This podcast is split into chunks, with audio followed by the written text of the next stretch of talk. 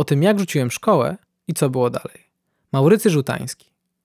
Chodząc do podstawówki, gimnazjum czy liceum, niemal każdy z nas w większym lub mniejszym stopniu wyczekiwał ostatniego piątkowego dzwonka, aby wyjść ze szkoły i przez najbliższe dwa dni do niej nie wracać. A z nadejściem niedzielnego wieczoru wielu myślało, co tu zrobić, żeby jutro nie zasiąść z powrotem w ławkach i rozpoczynać kolejnych lekcji. Jednak co by się stało, gdyby weekend już nigdy się nie skończył? Gdyby poniedziałkowy poranek już nie nadszedł, a uczeń nie wróciłby do szkoły? Jeżeli kiedykolwiek stawiałeś przed sobą te pytania, to moja historia pozwoli udzielić Ci na nie odpowiedzi, ponieważ pomimo, że właśnie rozpoczynam klasę maturalną, to mój ostatni piątkowy dzwonek słyszałem już ponad rok temu. Nota od autora. Poniższy tekst napisałem w 2017 roku przed rozpoczęciem ostatniej klasy liceum. Od tamtej pory wydarzyło się wiele nowego. Zdążyłem napisać maturę wyjechać na studia do Szkocji, rzucić studia i wrócić do Polski, zacząć moją pierwszą poważniejszą pracę, wrócić ponownie do studiowania i przy okazji również uczestniczyć we współtworzeniu EMI Edukacja można inaczej. Gdy w 2020 ponownie przeczytałem mój artykuł, że chociaż nadal zgadzam się ze wszystkim, co jest w nim napisane, to warto by było uzupełnić go o moje aktualne przemyślenia i doświadczenia. Działo się dużo i żeby pomieścić wszystko to, na czym mi zależy, muszę zapisać kolejnych kilka stron. Tak więc w tym miejscu chciałem zaprosić Cię, czytelniku, do przeczytania poniższego tekstu, zaznaczając, że w najbliższym czasie pojawi się część druga o tym, co było jeszcze dalej. Niepewne początki. Przez pierwsze 9 lat mojej szkolnej edukacji nigdy poważnie nie zastanawiałem się nad tym, po co jest szkoła i dlaczego muszę do niej chodzić. Była to naturalna kolej rzeczy: przedszkole, szkoła, studia, praca. Myślałem, że tak po prostu wygląda życie. Jednak pomimo tej powierzchownej świadomości, będąc uczniem podstawówki, nie podobało mi się w szkole. Buntowałem się na tyle, ile może buntować się 7, 8, 9, 10 czy 11 latek. Nie odrabiałem prac domowych, przeszkadzałem na lekcjach, byłem niemiły zarówno dla nauczycieli, jak i dla rówieśników. Po skończeniu szkoły podstawowej z przeważającą liczbą trójek i kilkoma czwórkami na świadectwie, z jakiegoś powodu w mojej głowie nastąpiła drastyczna zmiana i od tamtej pory postanowiłem być wzorowym uczniem. Rozpoczynając gimnazjum, całkowicie zmieniłem moje podejście do nauki. Przez następne trzy lata starałem się najlepiej jak potrafiłem, sumiennie przykładając się do każdego przedmiotu z osobna. Myślałem, że dobre oceny w przyszłości poprowadzą mnie do szczęśliwego życia. Taka postawa pomogła mi skończyć gimnazjum ze wzorowym zachowaniem, średnią przedmiotową wynoszącą 5,5 oraz egzaminem gimnazjalnym napisanym na 92%. Takie wyniki dawały mi wstęp do najlepszych warszawskich liceów, co bardzo ucieszyło moich rodziców. Po długich rozmowach zdecydowaliśmy, że pójdę do szkoły oferującej program IB ze względu na możliwość pisania matury międzynarodowej. Od rozpoczęcia nauki w nowej szkole pewne rzeczy zaczęły się zmieniać. Pierwsze plany, inspiracje, zmiany. W liceach idących brytyjskim programem IB po pierwszym roku nauki każdy uczeń wybiera sześć przedmiotów, trzy na poziomie podstawowym i trzy na poziomie rozszerzonym, z których później pisać będzie matury. Był to pierwszy moment w moim życiu, kiedy poważnie musiałem zastanowić się nad przyszłością, ponieważ rezygnując z takich przedmiotów jak chemia czy biologia, odbierałem sobie możliwość studiowania na wszystkich kierunkach wymagających tych przedmiotów.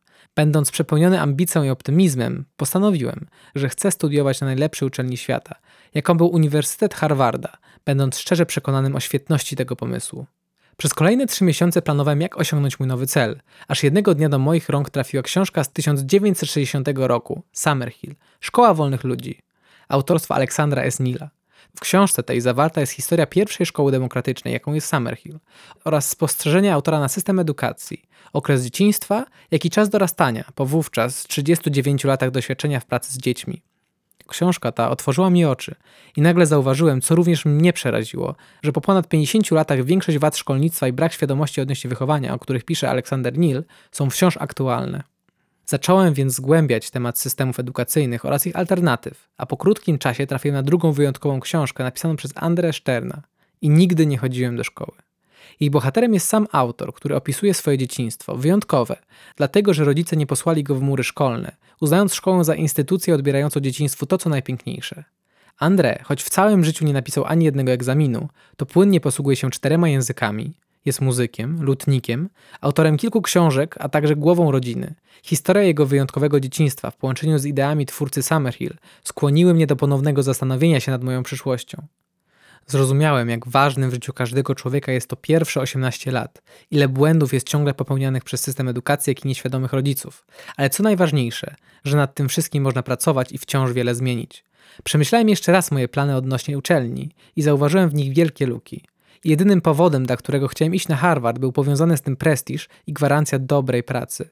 Dochodząc do nowych wniosków, zauważając jak bardzo pasjonuje mnie edukacja, podjąłem nową decyzję. Chcę zmieniać system nauczania na rzecz wartościowego i świadomego szkolnictwa, odpowiadającego na wymogi współczesnego świata. Szalony pomysł edukacja w domu. Od tej pory podejmowałem ten temat niemal za każdym razem, gdy była do tego okazja.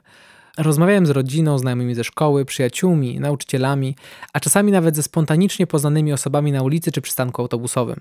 Poznając coraz więcej opinii, konfrontując je z własnymi przekonaniami, rosła moja świadomość odnośnie wpływu, jaki szkoła ma na ucznia, aż doszło do momentu, kiedy zacząłem się z tym czuć źle.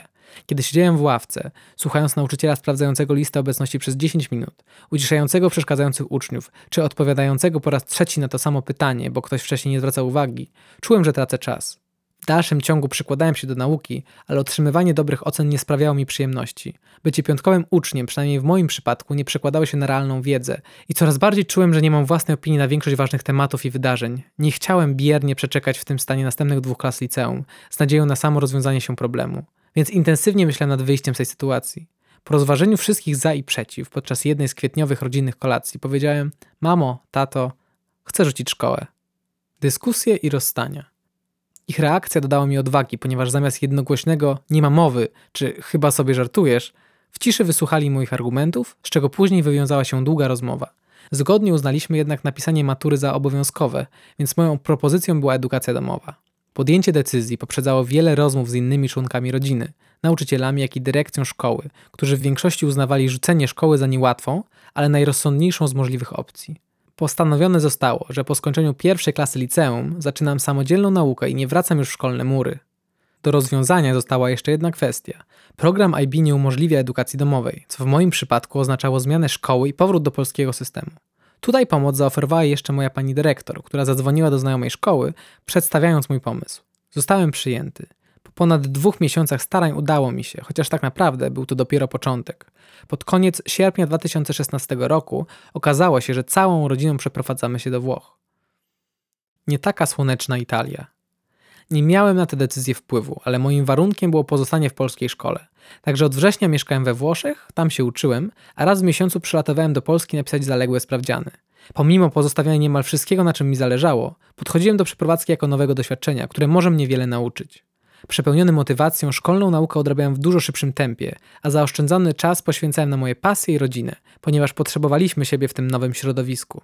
I jak wszystko dobrze się zaczęło, również szybko się skończyło. Nowy kraj, język, samodzielna nauka i jeszcze kilka innych problemów powiązanych z rodziną okazały się dla mnie za dużym ciężarem. Ostatecznie nie mogłem się na niczym skupić. Nie wysypiałem się i brakowało mi energii na cokolwiek. Kiedy przylecieliśmy do Warszawy na święto Bożego Narodzenia, podjąłem decyzję o zostaniu w Polsce. Była to chwila zwątpienia w słuszność mojej decyzji o rzuceniu szkoły. Miałem poczucie, że zmarnowałem ostatnie cztery miesiące. Dalsze zmiany i nowe wnioski. Nowy rok, razem z powrotem do znanego środowiska, pomogły mi odzyskać równowagę. Rozpisując sobie czas spędzony we Włoszech i sposób mojego funkcjonowania do tej pory, wyciągnąłem wiele wniosków odnośnie tego, dlaczego nie mogłem utrzymać koncentracji i skąd brał się mój brak energii.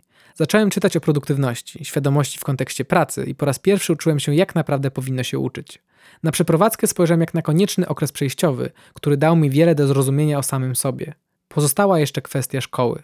Pomimo, że czułem się znacznie lepiej, to wciąż w moim mniemaniu uczyłem się za mało. Nie byłem pewien, czy to moja wina, czy może to sposób zaliczania, jaki uzgodniłem ze szkołą, się nie sprawdzał. Ponieważ byłem pierwszym uczniem domowym w historii tego liceum, niektórzy nauczyciele pozostawili mnie samego, licząc, że będę sam dowiadywał się o wszystkim na odległość od innych uczniów, a z tym bywało różnie. Muszę też przyznać, że było to dla mnie wygodne rozwiązanie, bo nikt do końca nie wiedział, jak ma przebiegać moje zaliczanie. Skutkowało to dużą płynnością w ocenianiu moich prac i sprawdzianów. Jeszcze jednym argumentem przeciwko mojej ówczesnej szkole był fakt, że pomimo samodzielnej nauki w domu, płaciłem tam miesięcznie dość wysokie czesne. Nie będąc zadowolonym z tego rozwiązania i nie chcąc obarczać rodziców kolejnymi kosztami, postanowiłem jeszcze raz zmienić szkołę. Tym razem byłem bogatszy o kilkumiesięczne doświadczenie i wiedziałem, czego szukam. Już po kilku chwilach w internecie znalazłem liceum idealne. Liceum, od wielu lat zajmujące się wyłącznie uczniami domowymi, pozwalające na swobodny wybór przedmiotów, a ponadto publiczne. Po spełnieniu wymogów i złożeniu wszystkich formalności, przyjęto mnie na przełomie kwietnia i maja. Okazało się, że za miesiąc czekają mnie egzaminy całoroczne, na podstawie których okaże się, czy zaliczyłem drugą klasę. Pomimo w miarę regularnej nauki, gdy dostałem wymagania, zobaczyłem, ile tematów muszę jeszcze przerobić. Przytoczył mnie fakt, jak mało zrobiłem do tej pory. Na szczęście tylko na chwilę. Następnego dnia rano rozplanowałem sobie każdy przedmiot i to, ile stron z podręcznika muszę robić dziennie, aby ze wszystkim wyrobić się w cztery tygodnie. Pracy nie było mało, ale też nie przesadnie dużo. Codziennie poświęcałem około 5-6 godzin na samodzielną naukę i dwa razy w tygodniu spotykałem się z fizykiem, który tłumaczył mi trudniejsze zagadnienia ze swojego przedmiotu.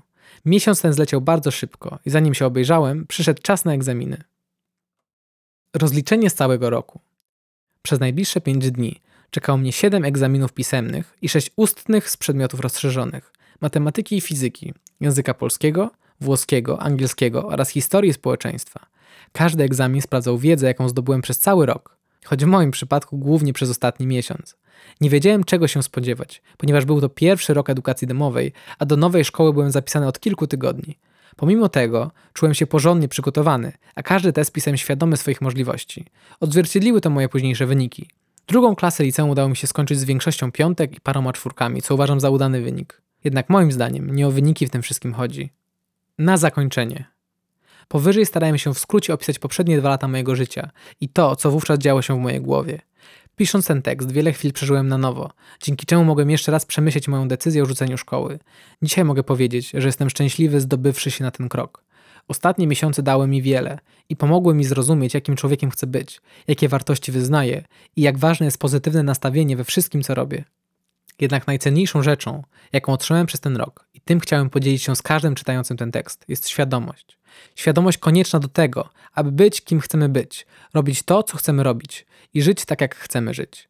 Konieczna, aby nie iść ślepo za większością i nie popaść w wir współczesnych zobowiązań odbierających wolność. Człowiek świadomy podejmuje decyzje, wiedząc dokładnie, czego pragnie. Dąży do wewnętrznego spełnienia, po osiągnięciu którego może dopiero w pełni pomóc sobie i innym. Zrozumiałem, że nie ma jednej słusznej drogi do szczęścia, ale to właśnie świadomość pozwala na odnalezienie własnej.